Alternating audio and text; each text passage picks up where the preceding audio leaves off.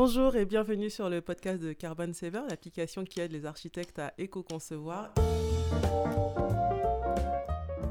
Et aujourd'hui, nous avons beaucoup de chance car nous avons un expert qui va nous aider à être convaincant. Éco-concevoir, c'est bien, mais euh, avoir tout le monde avec vous, c'est encore mieux pour y arriver. Alors, nous recevons aujourd'hui Peter Barrett. Peter Barrett, qui êtes-vous pour nous aider à convaincre ? Moi, je suis... avant tout, quelqu'un qui travaille sur les comportements humains, c'est-à-dire comment est-ce qu'on modifie nos comportements pour être plus convaincant, persuasif, mais pas que, aussi euh, juste mieux travailler avec les autres dans le cadre de négociations ou, ou de gestion des conflits. Je travaille aussi sur euh, l'éthique dans le business, c'est-à-dire comment est-ce que ces comportements peuvent nous amener à aussi être plus éthiques, et l'esprit critique, c'est-à-dire euh, comment est-ce qu'on prend des meilleures décisions avec les outils que les neurosciences nous donnent ou sachent, savent décrire, ou encore la compréhension de la nature de l'argumentation ou de la méthode scientifique. Donc c'est tous ces outils-là que j'essaie de mettre au profit, à, à la fois à travers ma curiosité, aussi mon apprentissage. J'ai appris la négociation avec des diplomates britanniques, étant moi-même franco-britannique, ayant étudié là-bas. J'ai eu la chance de côtoyer pas mal de, de journalistes, de politiques aussi. Et dans ces cadres-là, j'ai appris beaucoup de choses et j'essaie aujourd'hui euh, de transmettre ça euh, dans le cadre de formations et de conférences euh, que j'anime. Fort intéressant. J'ai plein de questions, Peter, parce que lorsque nous discutons en fait avec notre euh, communauté d'architectes, souvent la, le problème qu'ils nous posent, c'est euh, je suis très motivée, j'ai vraiment envie de bien faire, mais ma difficulté, c'est que mon client adhère moyennement ou pas. Et mon entreprise a ses habitudes, et elle n'a pas vraiment envie d'en changer, alors que je lui demande de passer à des nouveaux matériaux ou à des nouveaux fournisseurs. et, euh, et donc, euh, voilà, c'est vraiment ça, le, le, le cas général de l'architecte qui souhaite éco-concevoir, c'est qu'il se sent un peu seul. Euh, comment, comment tu vois les choses quand je te pose ce, ce problème-là ? Oui, j'ai envie de dire, c'est un problème qu'on a tous. C'est vraiment le, le problème de base, quoi. On a une conviction, nous, on est persuadés. On, on sait que c'est juste, on a l'impression, le sentiment qu'on a raison. C'est, c'est la bonne chose à faire. Et on est face à des personnes qui ne partagent pas notre conviction. Euh, c'est c'est le, notre quotidien, en fait, euh, euh, que ce soit dans, sur des, des sujets plus politiques ou, ou des sujets du quotidien euh, voilà, euh, plus, plus, euh, plus basiques, on va dire, euh, sur des, des sujets, voilà, est-ce qu'on aime ou on n'aime pas la coriandre, des, des choses basiques comme ça, on peut être dans la même, euh, dans la, dans la même démarche. Donc, une, une fois qu'on a dit ça, je veux juste dédramatiser, en fait. C'est, c'est-à-dire qu'on a euh, des raisons de croire et des raisons de ne pas croire. Et euh, les personnes euh, qui sont face à nous et qui ne croient pas, euh, bah, c'est, c'est pas grave. En fait, ils, ils ont leurs raisons qui les amènent à ne pas croire que, que c'est la bonne solution. Et même parfois, ils vont vous dire euh, « Non, mais je suis d'accord avec toi, mais c'est trop compliqué, mais c'est trop difficile. Euh, » En fait, ça veut dire qu'ils n'y croient pas vraiment. Ça, ça, ça veut juste dire que sur le principe, ils savent qu'ils devraient y croire, mais il y a une espèce de principe de réalité qui les rattrape, en tout cas un principe de réalité qu'ils imaginent, les rattraper, et donc ils n'agissent pas. Donc la question c'est, du coup, une, une fois qu'on a établi un peu ce, cette base euh, qui, qui commune à, à tous les, les problèmes de, de conviction, à tous les problèmes de persuasion, euh, comment est-ce qu'on fait pour les dépasser ? Et là, euh, on a plein de relais à notre disposition. Donc si vous voulez euh, aller beaucoup plus loin dans ce sujet-là, je vous conseille tout de suite un, un ouvrage, et notamment un auteur, c'est Robert Cialdini, parfois appelé Bob Cialdini, euh, qui est l'auteur le plus euh, reconnu, le chercheur le plus reconnu en technique d'influence. Et c'est vraiment lui qui a posé euh, les bases euh, de ces techniques et qui va toujours plus loin dans sa recherche. Peut-être une petite idée pour, pour commencer, parce qu'il y en a plein hein, des méthodes, c'est avant tout de se mettre à la place de l'autre. Si moi j'arrive à mieux comprendre pourquoi la personne croit ce qu'elle croit, quelles sont les problématiques qu'elle rencontre, je peux mieux, grâce à ça, je peux mieux trouver les relais qui vont faire qu'elle va venir dans mon sens. En technique ouais. de débat, on appelle ça euh, l'homme de fer. C'est-à-dire, euh, c'est parce que je connais limite mieux le point de vue de l'autre que lui-même, je sais l'argumenter parfaitement, parce que j'arrive à me mettre vraiment à sa place, que je peux trouver moi-même les bons arguments, les bonnes raisons qui l'amèneraient à changer de perspective. Et ces raisons ne sont pas forcément les miennes. Exactement, ce ne sont pas forcément les miennes, c'est même probablement pas du tout les miennes, sinon il serait déjà convaincu par mes arguments. Et, euh, et, et, c'est, et c'est cette perspective-là qui va vraiment nous aider. euh, notamment parce que il y a une espèce d'humilité dans cette approche. Voilà, j'essaie avant tout de comprendre là où tu en es et, et de t'aider à avoir une autre perspective. Et l'humilité, c'est quelque chose qui est bien plus persuasif que de forcer ou de pousser.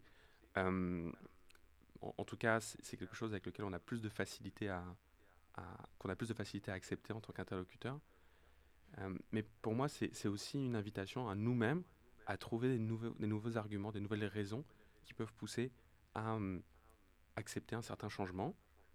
Et, euh, et dans le cadre euh, là de, de la persuasion de la conviction, euh, avant tout de se dire, bah, si moi j'ai été persuadé, c'est que quelque part j'estime que j'ai quelque chose à gagner de ce changement, soit par vertu, par morale, mais aussi sur le plan économique, euh, et cetera. Et donc, qu'est-ce que l'autre a à gagner de son point de vue ? Et de, de, de, de son point de vue, il n'est pas, il n'a pas peu d'importance, hein. C'est parce que peut-être que rationnellement, vous pensez que l'autre va gagner, mais de son point de vue, il ne gagne pas. Et c'est hyper important qu'ils le perçoivent, ça, qu'il y a un gain à ouais. changer. D'accord. Donc finalement, soi-même, qui sommes porteurs d'une conviction à transmettre, euh, on doit absolument être déjà dans le « no judging ». Donc, nous ne sommes pas euh, la perfection incarnée qui a tout compris au problème. Euh, et puis, euh, surtout, bien penser à ce qui freine l'autre, finalement, pour justement, un peu comme au judo, retourner ouais. la situation. Exact, exact. Il y a cette espèce de contrepoids, euh, euh, de, de travail en, en communion, alors qu'on essaye d'amener l'autre quelque part. Et, et, et c'est parce qu'on arrive à travailler avec les deux corps, j'ai envie de dire, les deux qui se rencontrent, qu'on peut, que l'un ou l'autre peut emmener l'autre quelque part. Mais si on est tout le temps en confrontation, bah voilà, on est, on est, en effet, on n'est plus dans le judo, on est dans la boxe, on est dans autre chose. Merci Peter. Et il euh, y a une, un propos que je trouvais intéressant aussi quand, en, en amont de, de, ce pod, de ce podcast, quand on a un petit peu échangé, c'était la vision de long terme. C'est-à-dire que convaincre, ça ne va pas se jouer forcément sur un échange, une conversation, un projet, mais que c'est euh, un travail de long terme. Ouais, tout à fait. Enfin, imaginez. Quelqu'un qui travaille depuis vingt ans avec une certaine technique, une certaine méthode.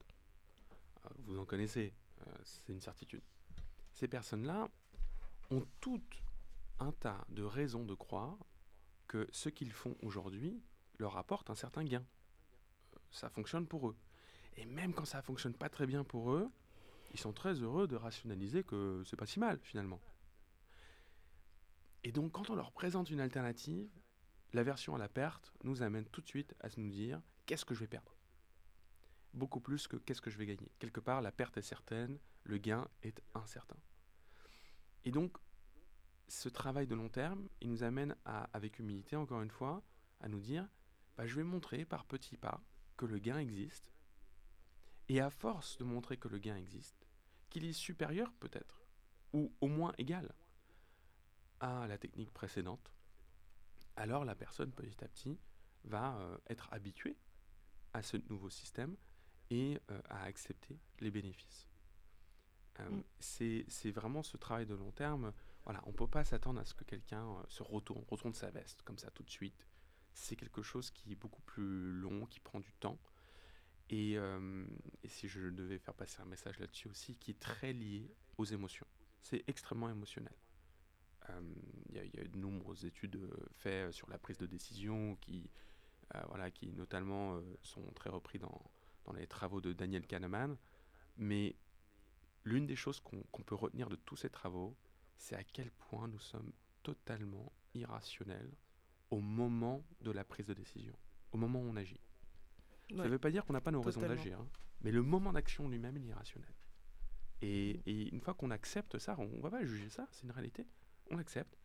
Du coup, comment on fait pour euh, la mettre au profit de, de bonnes actions, de choses qu'on a, qu'on pense être euh, sincèrement bonnes pour euh, notre avenir, euh, pour euh, notre travail, nos conditions de travail, l'impact qu'on va avoir. Bien sûr. Merci Peter. Effectivement, c'est ce côté émotif, euh, émotionnel, irrationnel, c'est le cas des autres, mais il faut aussi se souvenir que c'est le cas de soi-même. Tout à Et fait. Euh, j'ai l'impression que le, la clé de la négociation dans tout ce que tu nous expliques tout, depuis tout à l'heure, c'est aussi euh, finalement se regarder avec une certaine distance pour être capable d'entrer en relation véritablement avec les problématiques de l'autre. Oui, tout à fait. Il y a, il y a une question de, de perception de notre situation avec une, une certaine prise de distance euh, qui, qui peut nous amener à être plus ouvert à l'autre. C'est-à-dire que bah, ma perception, c'est qu'une perception. Elle n'est pas bonne ou mauvaise, elle, elle est là. Et l'autre, il a sa perception, et elle est là. Et euh, on ne va pas euh, agir contre ses perceptions, on va les accueillir et essayer de voir s'il y a d'autres perceptions possibles. Euh, ce qu'on appelle souvent le contrefactuel, c'est-à-dire, euh, ok, là, dans la situation actuelle, voilà ce que tu perçois, et puis si on rentre dans d'autres situations, dans d'autres euh, euh, considérations, euh, bah, qu'est-ce qu'on perçoit, qu'est-ce qu'on pourrait percevoir de différent ? Et, et parfois, la persuasion et la conviction, surtout chez des personnes qui sont très concrètes dans leur quotidien, ça passe aussi par l'action. Enfin, on va faire ensemble, on, on va faire un test, on, on fait des choses, on, on accompagne. C'est, c'est aussi ça. Euh, mm. et, et peut-être, et ça c'est un autre aspect de la négociation, c'est du coup euh, générer des alternatives. Euh, oui. Si euh, mon partenaire, euh, avec, en tout bien tout honneur, avec, avec vraiment euh, tout le, toute la bonne foi du monde, on n'arrive pas à se mettre d'accord, euh, bah, quels, quels sont les, les, les meilleurs partenaires avec lesquels je peux travailler. Mm-hmm. Et c'est, euh, je sais que c'est une question difficile parce que parfois on cultive ces relations pendant très longtemps. Mais parfois, les relations euh, qui nous empêchent d'avancer, c'est des relations euh, qu'il faut laisser derrière nous. Et, euh, oui. et donc, euh, aller en chercher euh, de nouvelles. C'est sûr. Après, c'est aussi euh, peut-être le déclencheur qui va permettre à l'autre qu'on a laissé derrière euh, de se remettre en question et de se dire « Ah, mais quand même, j'ai perdu cet architecte avec qui je travaille depuis des années. Mmh. Est-ce que j'ai vraiment raison de continuer comme ça ?» Ouais, ça peut être le... c'est vrai que ça peut être une remise en question, surtout si ça se fait en bon entendeur, c'est-à-dire c'est, c'est vraiment pas, ouais. euh, pas confrontationnel. C'est écoute, j'adorerais travailler avec toi, moi j'ai une conviction, elle est importante pour moi, donc je peux plus travailler dans ces conditions. Et euh, franchement, je... c'est, c'est trop dommage parce que je pense vraiment qu'on peut créer de la valeur ensemble. Mm. Et si malgré ça... Et laisser ça, la on... porte ouverte. Exact, mm. exact, la porte est ouverte. Et, et peut-être la personne se remettra en question, peut-être pas, la, la fierté a beaucoup de place dans, dans, dans ce genre de décision. Mais, euh, mais en tout cas, euh, nous, on, on aura tout essayé. Euh, on aura euh, participé à cette négociation du mieux qu'on peut. Et, et, et puis voilà, on, on a des alternatives parce que, parce que les négociations ne sont pas toujours un succès. Il faut l'accepter. Mmh. Ok. Alors... Je vais être super pratico-pratique parce que je pense à l'architecte qui nous écoute et qui dit, bon, ok, concrètement, là, comment je fais pour utiliser ce, ce, ce, ce nouveau savoir qu'on essaie de me transmettre ? euh, Est-ce que, finalement, la, la stratégie, c'est pas de se dire, ok, je démarre un nouveau projet, par exemple, avec un client, parce que lui aussi, il est à convaincre, euh, peut-être. Donc, j'ai un travail d'éducation, finalement, dès mon premier rendez-vous, de, de partage, de sondage, en fait, déjà pour apprendre à le connaître, situer, savoir où il en est par rapport à, à l'éco-conception, ouais. euh, et, euh, et voir ensuite jusqu'où on peut aller ensemble. Tout à fait. Alors, il y a, il y a plusieurs axes de travail très concrets qu'on peut imaginer. Il y en a un qui est évident, c'est le positionnement de marché. C'est-à-dire, à partir du moment où on utilise votre outil, on est dans cette démarche, euh, c'est un positionnement qui va attirer un certain type de client, qui est déjà intéressé, qui est probablement déjà sensible à cette question-là, euh, et qui peut probablement, d'ailleurs, imagine que ça a une implication en termes de coût. Euh, ce que j'ai cru comprendre, c'est que ce n'était pas forcément le cas, mais en, en tout cas, c'est... Ça euh, dépend, mais il y en ouais. a souvent une quand même. Ouais, et ce qui n'est pas surprenant, et, et quelque part, euh, si le, le client vient vous voir pour ça, bah, très bien, euh, c'est qu'il est a priori déjà convaincu, ou en tout cas, est dans une démarche pour se laisser convaincre, se laisser persuader. Ça ne veut pas forcément dire qu'il est gagné d'avance. Euh, peut-être que c'est une personne qui se dit « Ah, ça, ça m'intéresse. Je vais comparer. Je vais voir ce que ça donne. » Alors là, on se confronte à un deuxième problème. C'est « Ok, le positionnement de marché, bah, ça va m'aider. Euh, ma communication va m'aider à attirer les types de clients que j'ai oui. envie d'avoir. » Ça, c'est une évidence. J'annonce la couleur, ça m'évite d'avoir à convaincre euh, de pourquoi je fais ça déjà. Ouais. Après, je suis face à un deuxième problème. C'est imaginons, enfin, euh, on est quand même dans un marché qui n'est pas encore mûr sur ce sujet-là. Euh, donc, je suis assez pionnier. Je démarre, euh, j'essaye de sensibiliser. Je sais que les clients, ils ne sont pas acquis d'avance. Même s'ils sont sensibilisés à ces sujets-là, c'est probable qu'ils sont en train de comparer avec des, avec des prestataires ou des partenaires euh, qui ne sont pas dans cette démarche. Voire Merci. même, et c'est, ça c'est, c'est le, la réalité, je pense, de ce métier-là aussi, voire même euh, vont critiquer cette démarche. On dit, oh, de toute façon, c'est du greenwashing, de toute façon, euh, nous aussi on fait des... Nous aussi on est... Euh, euh, c'est la norme R C E, c'est ça euh, voilà, nous aussi on, on, on a la certification, euh, voilà, c'est pareil. Donc, oui. attention, voilà, on, on va être confronté à ce genre de messages assez négatifs. Bon, pas forcément des bonnes pratiques commerciales, mais c'est la réalité, euh, je pense, de, de ce métier. Et donc, comme le client est confronté à ce genre de message-là, il y a un deuxième sujet qui, qui va être important, à, je pense, à traiter, c'est comment est-ce que on, on accompagne euh, le client dans la mesure de, euh, sur le plan euh, euh, financier, de, de, de, de ce qu'il va faire avec nous. C'est-à-dire que quand on... Euh, Quand on amène un, un élément à valeur ajoutée sur la table, dans une négociation, l'erreur qu'on commet souvent, c'est qu'on ne la financiarise pas. Et donc, c'est juste un bonus. Ça rejoint tout à fait ce qu'on a pu euh, entendre dans les ateliers avec les architectes. La mmh. dimension prix est vitale pour ouais. euh, leur permettre d'avoir euh, un point de départ pour euh, négocier, convaincre éventuellement et faire des comparaisons. Et c'est mmh. pour ça que dans la prochaine version de Carbon Saver, le, le, le chiffrage va être intégré, en fait, pour qu'on puisse comparer justement euh, euh, un bas d'impact au top versus un moyen ou un pas bon en termes de coût, et puis plus tard en termes de coût environnemental et en économie d'énergie ou autre. Exact. Et, et c'est ça, je pense qu'il faut. Je suis tout, euh, c'est exactement ça. C'est, c'est ça qu'il faut mettre sur la table. C'est-à-dire que euh, concrètement, en chiffres, qu'est-ce que ça implique en termes de coût économique, en termes de coût environnemental? Et ce qui est très bien, c'est que quand on parle d'esprit critique justement et de processus de décision, là on est en train de changer un peu le prisme, euh, le regard. C'est, on, a, on, a, on ajoute des métriques, on ajoute euh, des indicateurs à la prise de décision, on donne un, un contexte beaucoup plus large et on, on permet euh, une réflexion du coup plus approfondie euh, chez la personne qui va prendre une décision entre architecte A et architecte B, celui qui utilise Carbon mmh. Saver et celui qui ne l'utilise pas. Sauf que celui mmh. qui l'utilise pas, lui, il n'a aucune idée de l'impact environnemental qu'il va avoir, euh, ou il ne sait pas le mesurer. Et donc, mmh. euh, quelque part, là, on a un effet qui se coule. C'est le client ou le client potentiel, il va dire, bah attends, euh, c'est quoi, quoi ton impact environnemental ? Non, non, mais non, c'est quoi ton impact environnemental ? mmh. au, au deuxième architecte qui ne l'utilise pas, qui, qui ne sait pas. Mmh. Il va dire, bah écoute, mmh. moi, j'ai, j'ai un archi là, qui me propose un, un tarif, certes, un peu plus élevé, mais je sais... Euh, sur euh, la vie de mon bâtiment, sur euh, voilà, quel est l'impact. Euh, toi, est-ce que tu peux me dire quel est l'impact ? Et là, on, on se retrouve dans un dans une processus d'influence aussi, c'est-à-dire bah, ça devient un standard de marché. C'est-à-dire, à partir du moment mmh. où c'est une nouvelle métrique, un nouvel indicateur qu'on va mettre, euh, qu'on va intégrer au processus de décision des personnes qui euh, rentrent en business avec nous, alors, lorsqu'il va s'agir de comparer les devis, bah, ça va être un sujet de discussion. Et c'est d'ailleurs euh, comme ça euh, que font... Euh, c'est, c'est beaucoup de grosses boîtes qui ont changé des marchés, ont fait comme ça. Ils ont commencé à bosser surtout en B deux B, à des appels d'offres de très grande ampleur, et cetera. Mmh. Elles commencent à, à rentrer avec des nouveaux indicateurs. Bah voilà, en fait, là, on a rajouté un truc. Vous ne l'avez pas mis dans l'appel d'offres, mais nous, on l'a rajouté. Ça fait réfléchir un peu les acheteurs. Ils disent, ah bon, bah, dans le prochain appel d'offres, on va le mettre. Mmh. Et du coup, tout le monde est obligé de s'aligner.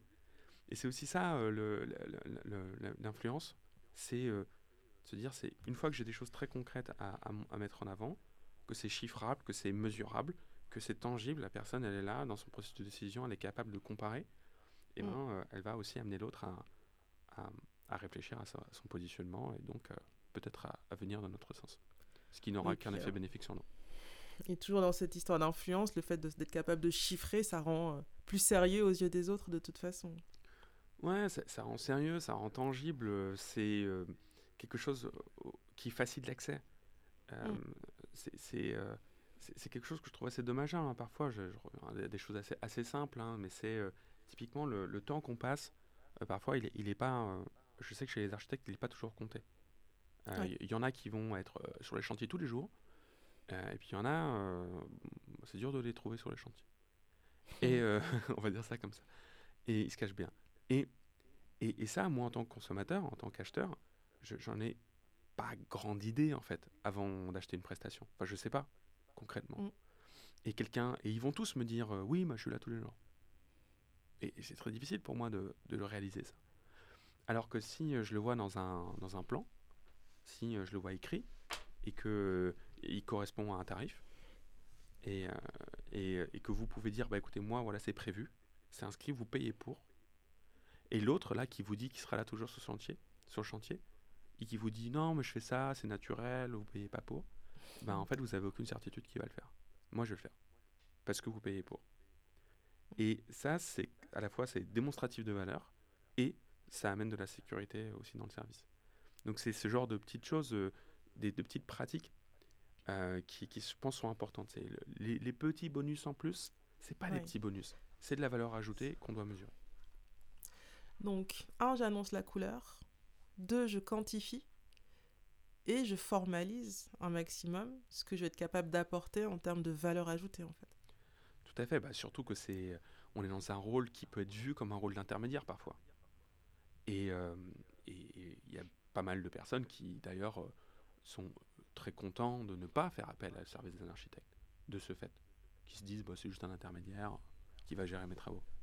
Alors que, mmh. bien évidemment, que la valeur ajoutée, elle est, bi- elle est autre, elle est beaucoup plus grande. Et je pense qu'aujourd'hui, bah, il, il est temps de la remettre au, au centre du village, l'église au centre du village, quoi, de la remettre au, au centre de notre appel, de notre euh, offre de valeur. Mmh.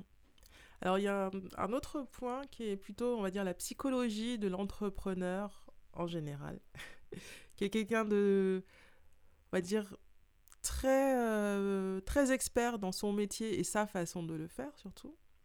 Et quand on va l'emmener sur un nouveau procédé de, de rénovation ou de construction, on va devoir lui demander de faire différemment de ce qu'il a l'habitude de faire.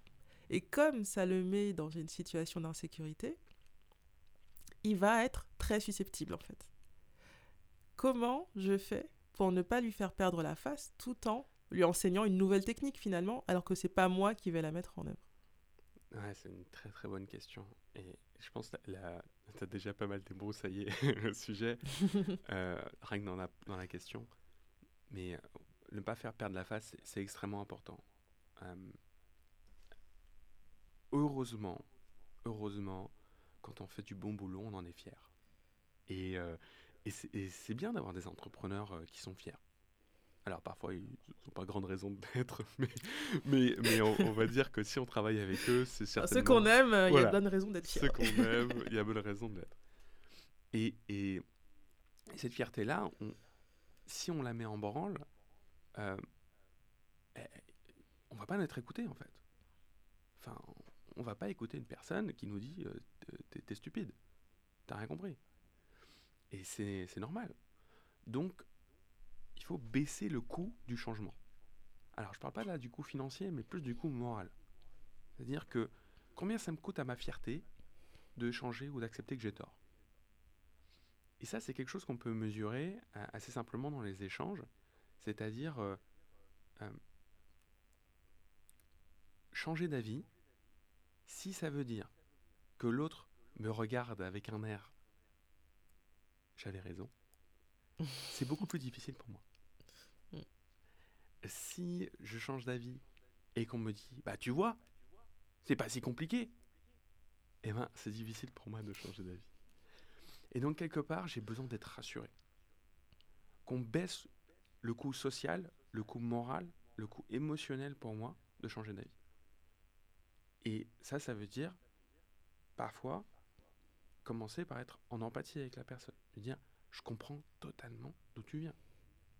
Moi aussi, j'adorais utiliser cette peinture ou ce matériau.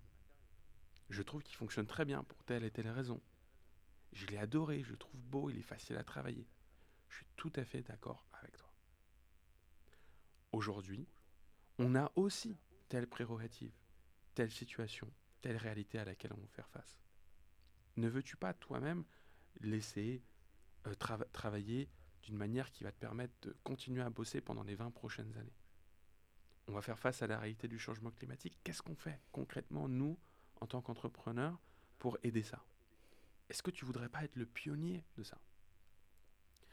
Et donc, là, on est vraiment juste en train de dire, en fait, tu as tout à fait raison, tu es dans la position dans laquelle tu es aujourd'hui. La position que je te propose, elle est que bénéfique pour toi.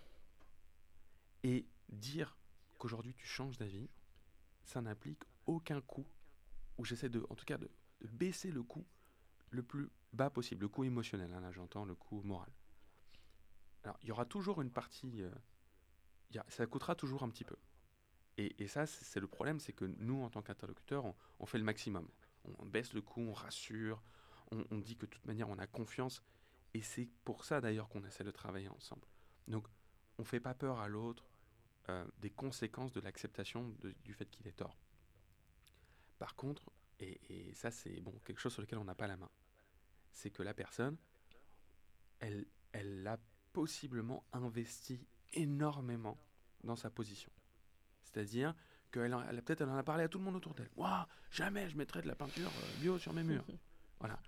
Elle s'est peut-être investie moralement et psychologiquement. D'une mission de, d'être le rebelle de service. Exactement. Qui ne se laissera pas faire par cette peinture bio. Exactement. Qui est impossible à appliquer. Exactement.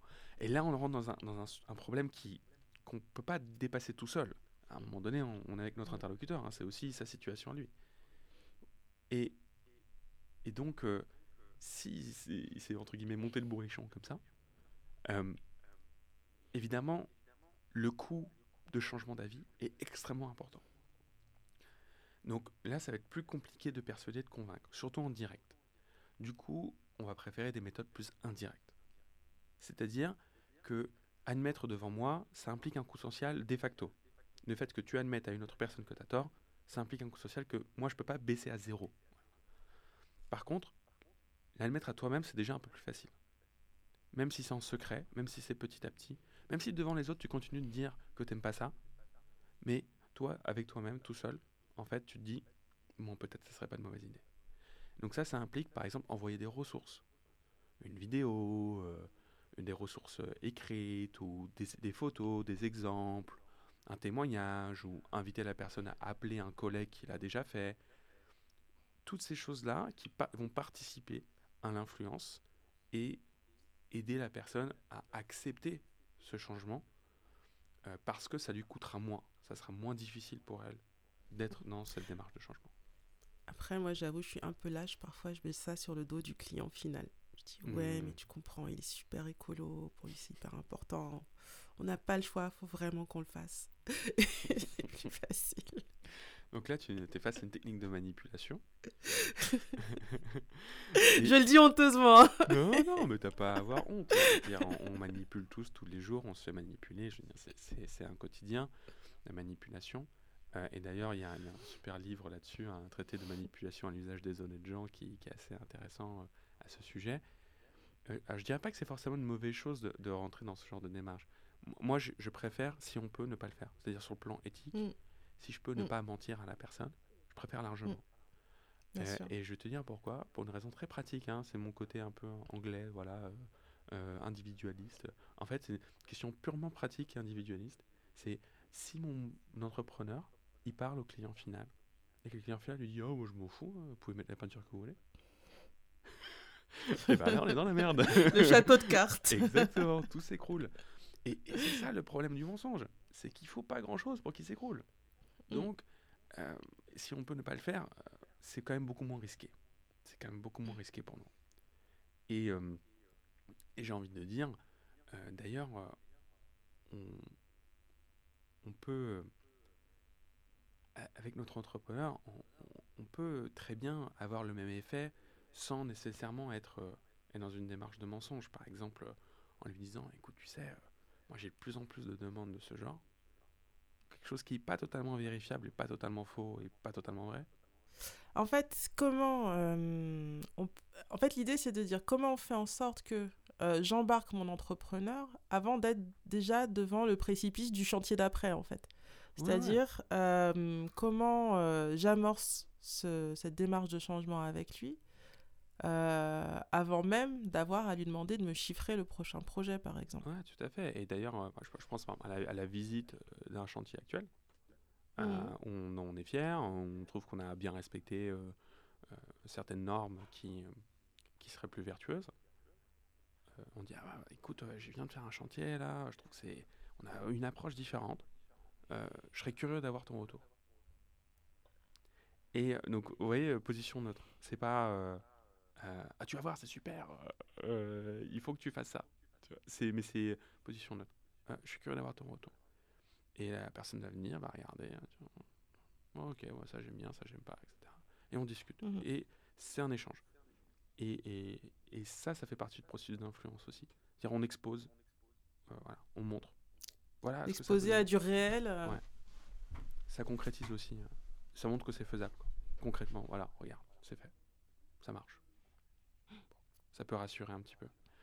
Et, et ça, ça permet d'être euh, dans une émotion plutôt positive, c'est une projection de qu'est-ce qu'on pourrait faire, quoi.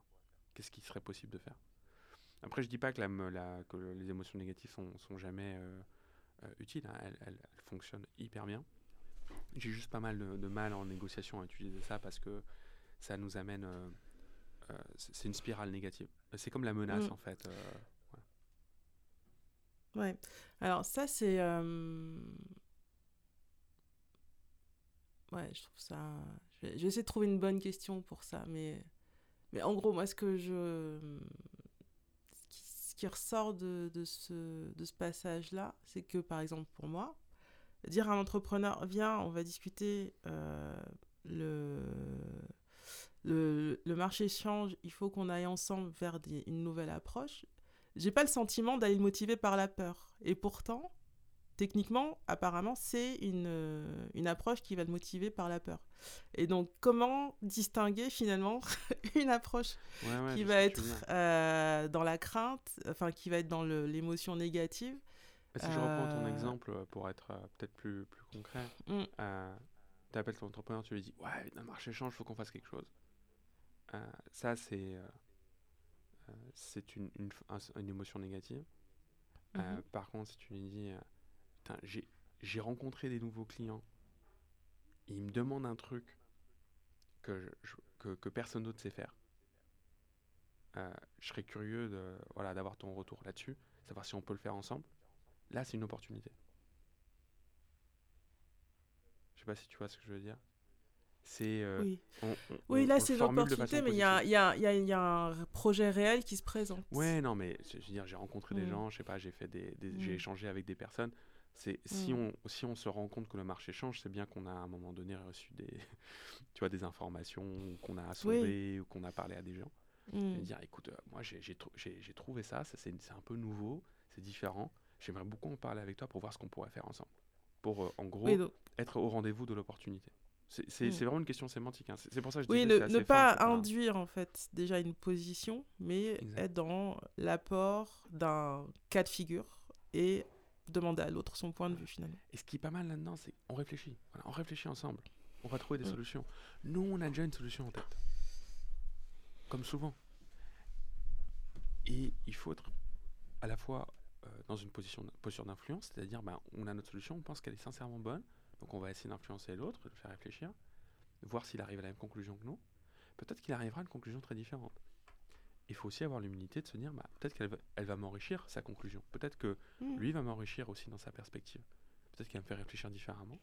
Oui, ou il va me faire chercher euh, d'autres solutions euh, qui pourront lui convenir aussi. Mais on réfléchit ensemble. Et ça, mmh. c'est vachement plus constructif que d'être mmh. dans l'imposition, ou dans le « il faut réagir », euh, dans le « il n'y a qu'une solution possible, soit tu prends, soit tu laisses euh, ». Mmh. Et ça, c'est, c'est vachement plus constructif. Et ça amène beaucoup plus facilement au changement aussi. Merci, merci pour tout, Peter. Euh, c'était très instructif. Ce qu'on peut en retenir, et tu me corrigeras éventuellement, hein, c'est que dans cette démarche, il faut absolument être sincère, annoncer la couleur pour déjà essayer de s'attirer des clients qui vont aller déjà dans le même sens. Et puis, avec son entrepreneur, être vraiment dans une logique de long terme, dans l'idée qu'on euh, va pouvoir avancer avec lui à partir du moment où on prend le temps de l'écouter, de, d'entendre son point de vue et de trouver des solutions avec lui, toujours. Super. Merci. Vous étiez sur le podcast de Carbon Saver, l'application qui aide les architectes à éco-concevoir, double-vé double-vé double-vé point carbon tiret saver point com. Merci.